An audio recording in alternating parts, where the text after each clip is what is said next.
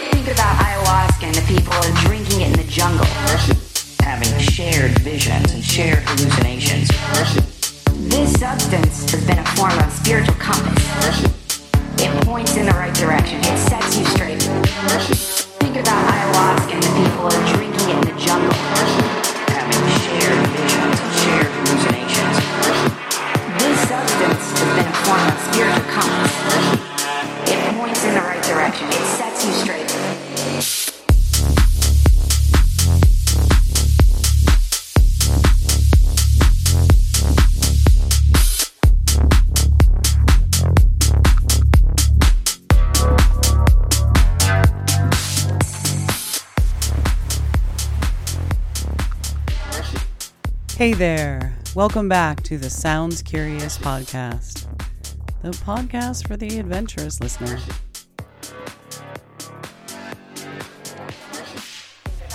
As you can hear, we're mixing it up again this week.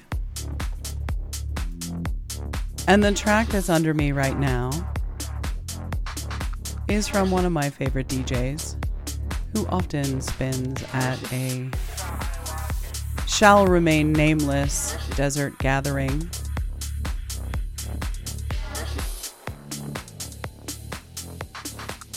And this particular desert gathering shall remain nameless because it is relatively off the grid and somewhat close to home. And it took us a really long time to get our act together this week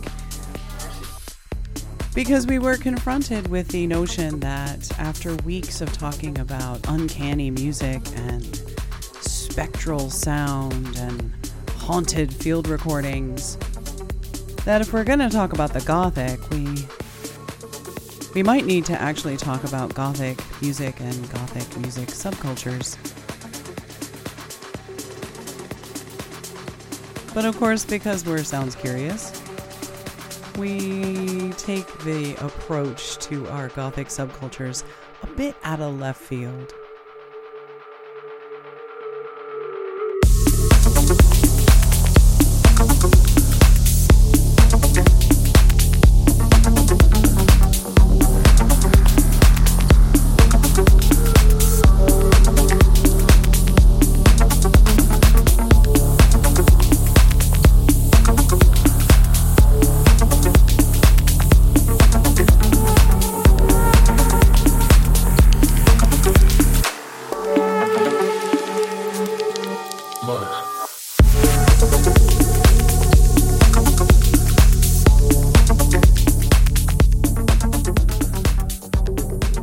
Anyway, this favorite DJ is part of a duo called Desert Dwellers, and we will link to their SoundCloud over at the show notes at www.bansheemedia.com. And at first, you might think, now, wait a second, why are you playing a techno track by the Desert Dwellers to talk about, or even worse, to begin a conversation about Gothic music and Gothic music subcultures. Well, listeners, all of that will become evident later in the show. I am also going to do something which I never anticipated doing, which is actually to attempt to read part of an academic paper that I gave on the subject of desert goths.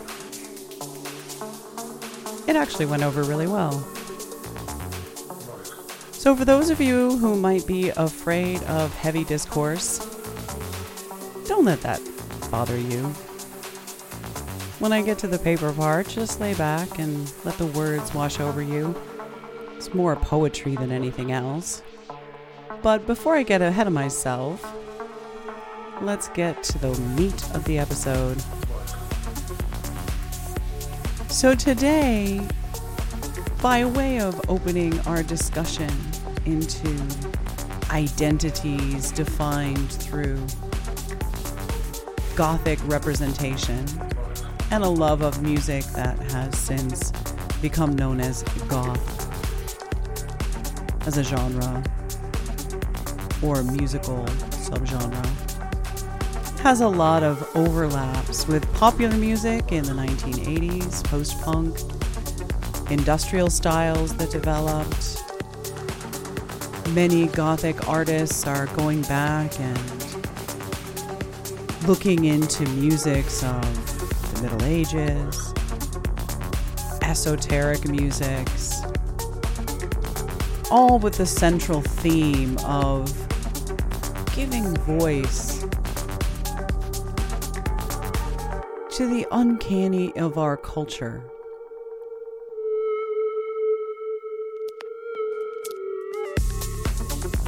Now, we want to take on Gothic subcultures because we're preparing for an interview that we did back in March, and we've been sitting on it for a bit until we could do these episodes on Gothic. With a young scholar, also at Kingston, who is studying goth music. And her paper was specifically on Gothic rock psychedelia, which was really interesting for me. I hadn't heard of it, gave me an opportunity to explore lots of bands that we will present to you next week, along with the Claire Bannister interview on Gothic rock and psychedelia. But I realized we hadn't really set the scene yet in terms of popular musics of Gothic origin, and also looking at the various ways that Gothic representation and sensibilities have entered into mainstream culture. Now, if you were alive in the 80s and heard The Smiths and The Cure and Joy Division and all of these pioneering bands, you know the sound of synthesizers and lovely artificial drum beats were really central to that. So rather than tell you about the connection between current modes of electronic dance music and much earlier music that we associate with the Gothic, I decided to let my favorite DJ here do the explaining for you. If we listen to the artificial but very resonant sounds here. The way a sense of musical space is conveyed in this artificially generated musical landscape. The voices, the repetitive voices that overlap various times and realities the relationship is pretty evident.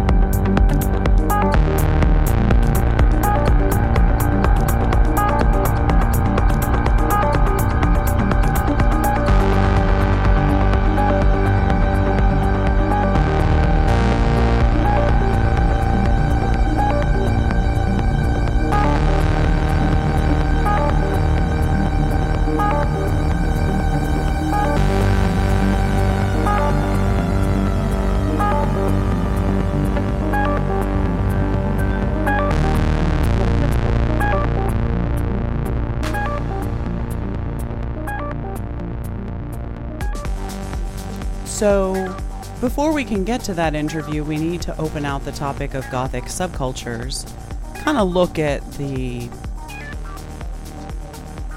stereotypes that are contained in them, and push at those a little bit. So, what better way to do that by looking at the connection between Gothic music, Gothic subcultures, and desert parties like Burning Man and the myriad smaller events that occur on the west coast of North America. Now, one of the most interesting points that Claire brought up early in her interview that I want to address in this episode is the idea we have in academia and in scholarship that if you participate in a subculture, you must not have the kind of critical distance it takes for objective research. Which is funny because in most other fields, one would think, say like medicine, if you were an oncologist who had gone through cancer treatment, it would probably be considered valuable experience in your patient care at the very least. But it is true that there lingers a kind of imaginary distance that scholars feel they have from the objects of their research. And if you visibly occupy a subculture that you describe, this can be held against you, which is, again, we think kind of interesting, but nonetheless old habits run deep. So, when I started to think about the emergence on the west coast of North America in the last several decades of festivals like Lucidity and Symbiosis and Shambhala and, of course, Burning Man and all of the various Burning Man decompressions and regional parties. And then there are smaller word of mouth groups that get together to haul very large sound systems out into the desert and to play music for one another.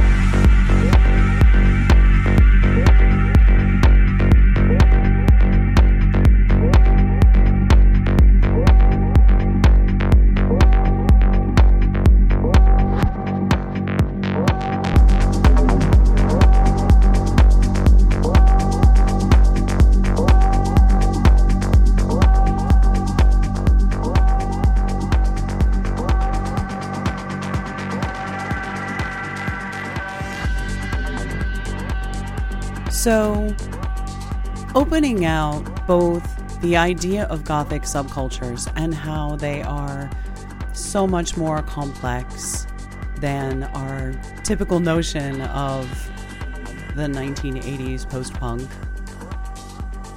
That there are now strains of Gothic industrial music and forms of Gothic music that draw heavily on folk traditions of Northern Europe Gothic musical traditions that are much more firmly associated with punk, those that are much more firmly associated with electronica, and certainly there's a lot of overlap between the electronic music scene with its love of artificially created timbres and strict rhythms that mark the techno genre more generally. So there is a bit more musical overlap than we might first think. The technologies that were explored by the early Gothic bands in the 1980s are now very often exploited by the DJs at these small and large festivals.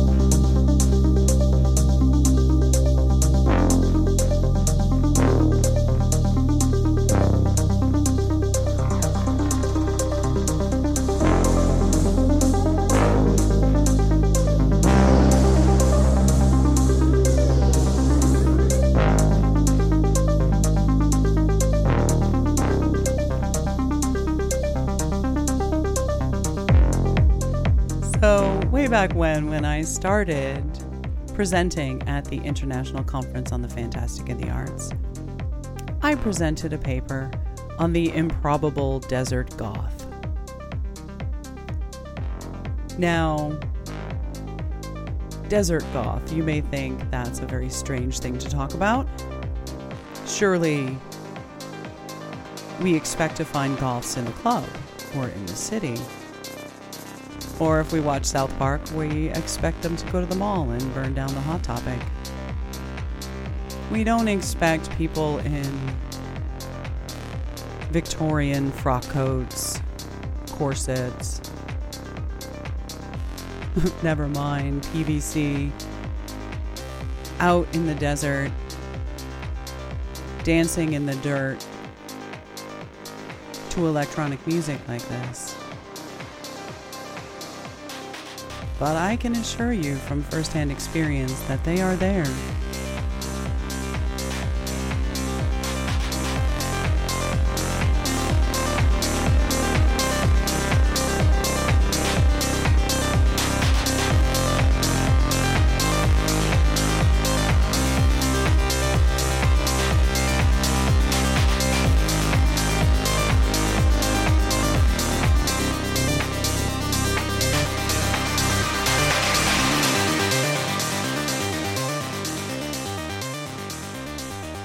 So, this particular paper that I gave at the International Conference on the Fantastic in the Arts back in 2014 explored the idea of Gothic music and a Gothic subcultural identity.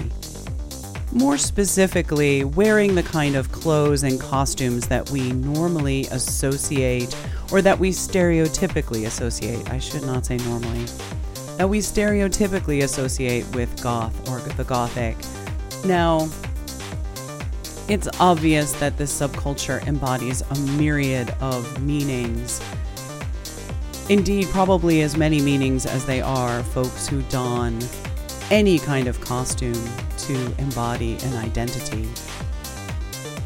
But of course, because this one is so firmly wrapped up around music, it's of particular interest to scholars like me.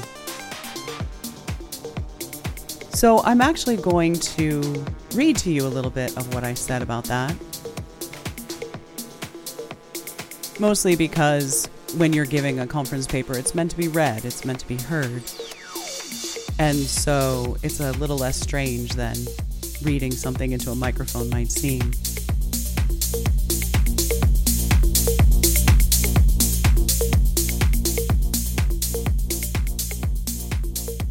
I also have to say that reading a paper into a podcast seems like a conspicuous political act at this moment in modern media history. In a TLDR culture where we're much more accustomed to 160 characters Taking the time to read your own carefully constructed prose is pretty radical. I'll grant you that.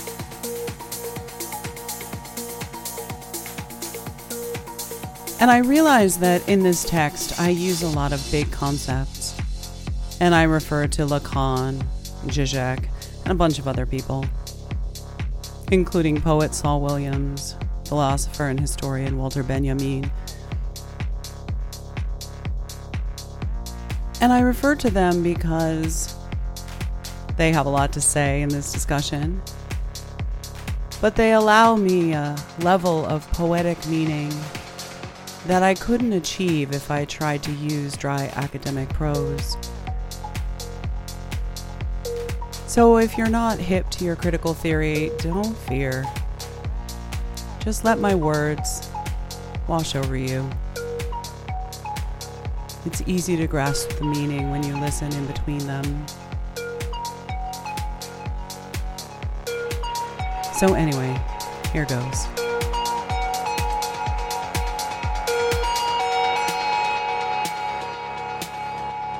It is deep within the dirty and imperfect physical of being in the desert embodying my own interpretations of steampunk or gothic or Mad Max uncredited extra attire, whatever feels right at that moment, in which I have found myself deeply immersed as a participant observer.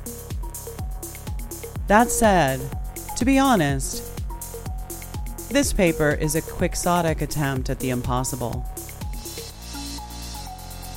Theorizing embodied experience that I know falls outside the realm of theory. It is truly why I come here to experience what I cannot fully articulate and yet fully comprehend.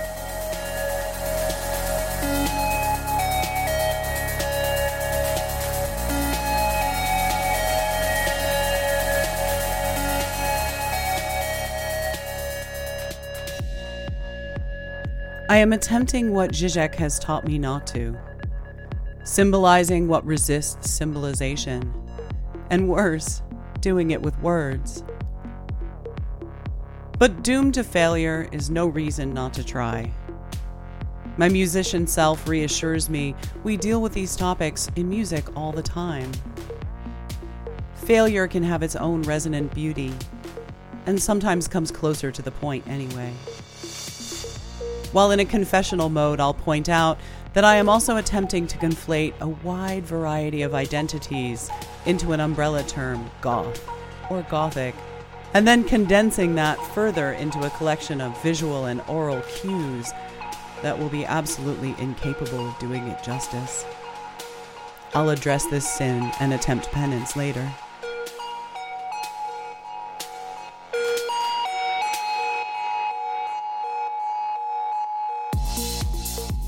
So we begin with our feet firmly on the dusty ground. Our anticipated failure relieving us of the necessity of expectations. Allow me to be your tour guide, pointing out the many features of the material in the landscape, the dark shadows that lurk in the dunes, and its many denizens. I'll remind you to look up Realize that out here the sky is as vast as the ground. You can see clearly from horizon to horizon. Those low hills silhouetted against the sky are actually hundreds of miles away, but you feel you could reach out and touch them. The low scrub that looks miles away is only a few feet to your left. Slowly, you realize your visual field has reversed. Its effects are stunning and subtle for most, but this landscape phenomenon infects everything we experience in the high desert. Google Earth will never capture this effect. We have to be here. It's why so many of us have come to experience this shift in perception and let it do its work.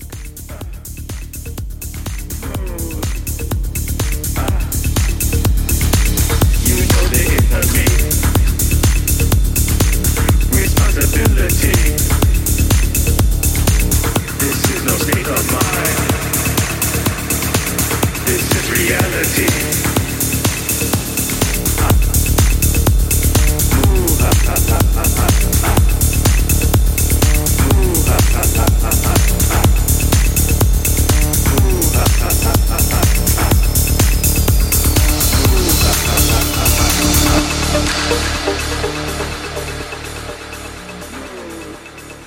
With shifted perception, let's look at our fellow desert denizens. Those dark silhouettes against the light, and those light silhouettes against the darkness. There may be thousands and thousands of temporary structures tents, domes, pavilions, and stages just before us. There may be massive sculptures of wood and metal, many created with garbage the cast offs of commercial culture finding their way into the art of this community. Created to inspire new ways of seeing the detritus of late capitalism. At the individual level, radical self expression and radical participation are most evident. Many of your fellow participants will sport a variety of haphazard psychedelia, colorful, flowery, elfin, or fairy attire, day glow fabulousness, and lots of skin. These costume choices are quite practical. Temperatures that can reach over 100 degrees with humidity levels in the single digits. They are also quite metaphoric, as ancient collective themes of light and love and transcendence and ascension are lit up everywhere. This is reality.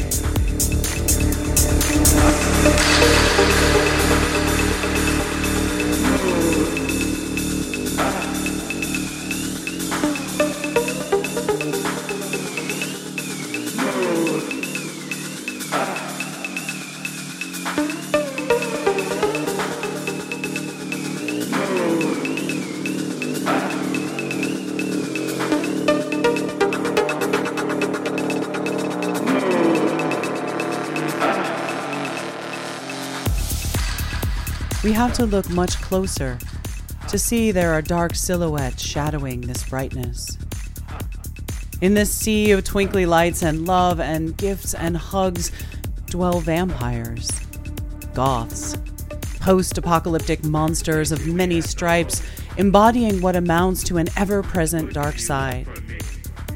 Out here, far from urban centers and climate control, Embodying the darkness is a highly public and dangerous choice.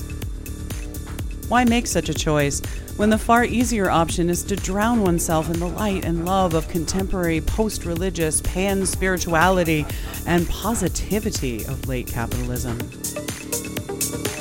You know responsibility. This is no state of mind.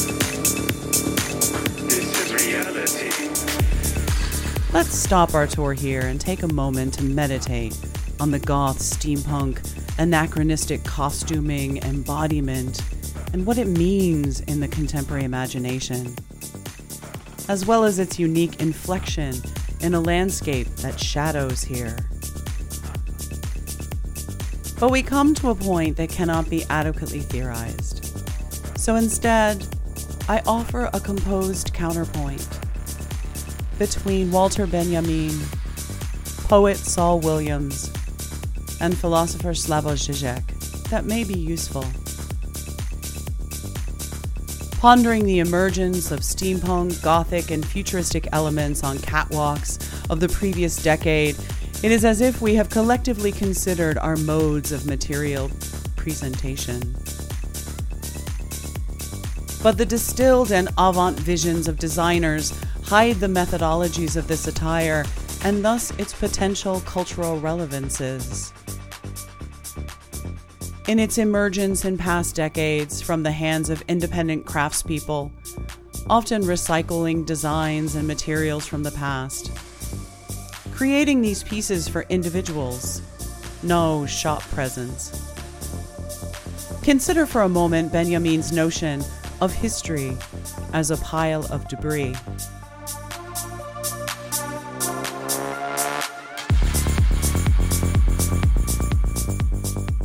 The angel of Benjamin's poetic reflection wants to go back and fix things, to repair the things that had been broken.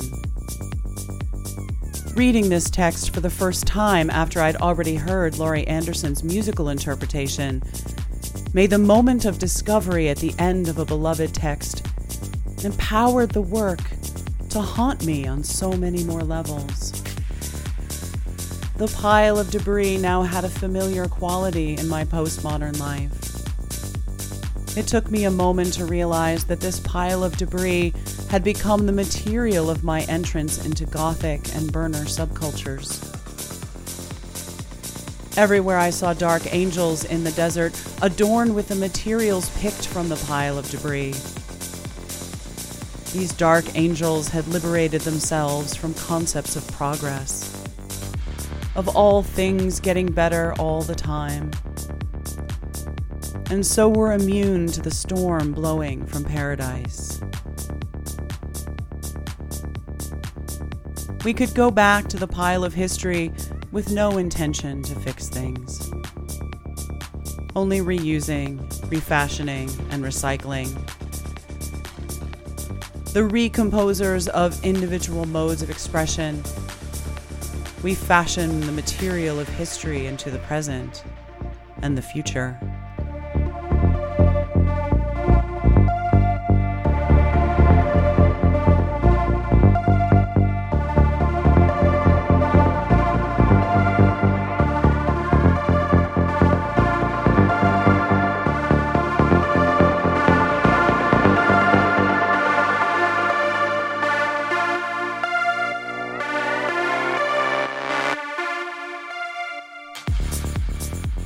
Far more important than it may seem. Consider further that utopian communities attempting radical interventions into mainstream cultures are far from new. These communities have most often failed, if Zizek is correct. For of their lack of accounting for the actual material necessities of existence that form the basis of biological being, their rejection of the real in favor of the imaginary, as these categories were established by Lacan and further refined by Zizek, have led them consistently into the stagnant waters of utopian dreaming.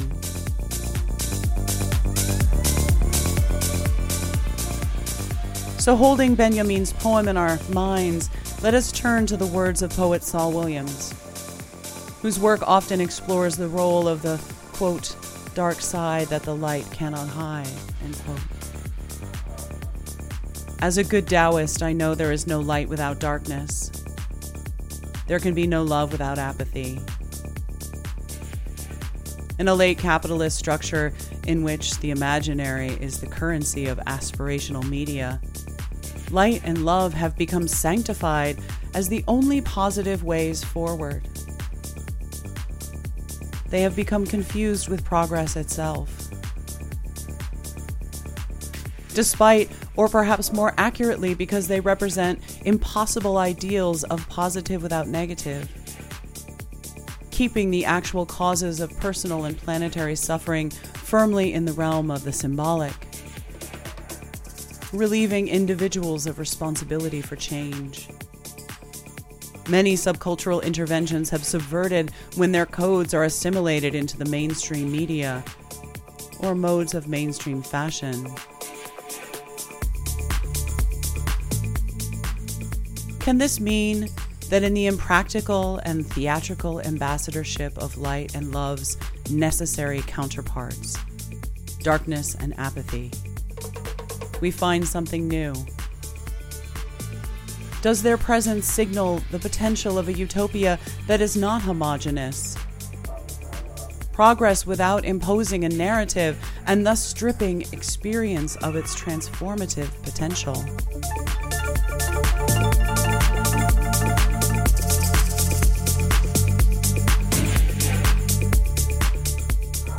Is the utopian dreaming that Zizek cautions us is ineffective, unavoidable, when the concept of human progress is subverted and replaced with a culture of radical self expression. To quote Saul Williams again, shadows have been my spotlight as I monologue the night and dialogue with days, soliloquies of wind and breeze, applauded by sun's rays. End quote.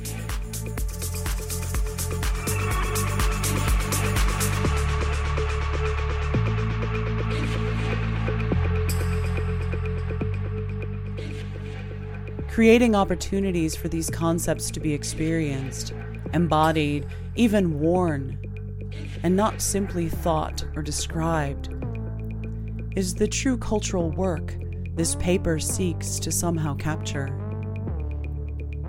A scholar's mind observing that so many travel great distances so often, organizing life and work around attendance and putting considerable time and effort into the acquisition of supplies, necessities, and costuming to dance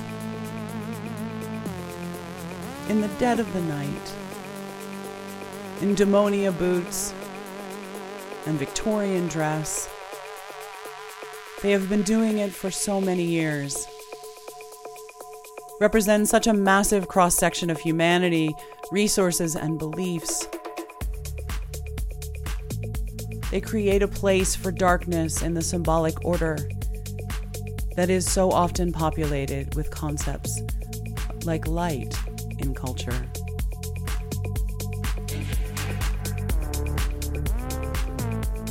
Standing amongst these people year after year brought me to a realization.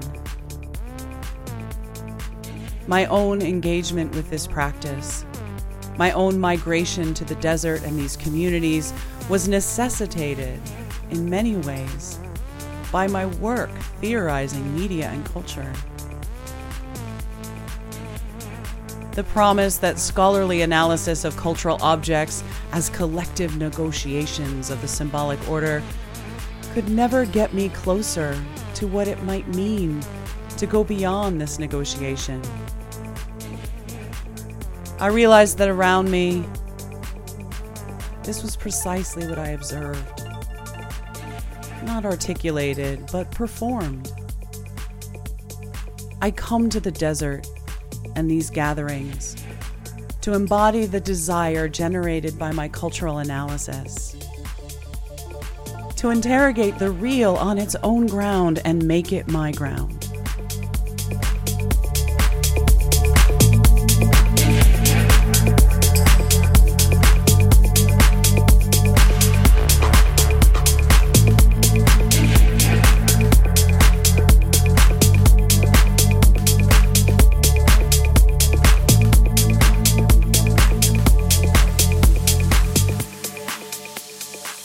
So I'll leave off quoting the paper there and let the Desert Dwellers track bring us out this week. Here it Sounds Curious, we're particularly interested in illuminating the hidden and listening deeply everywhere we can find an interesting tale.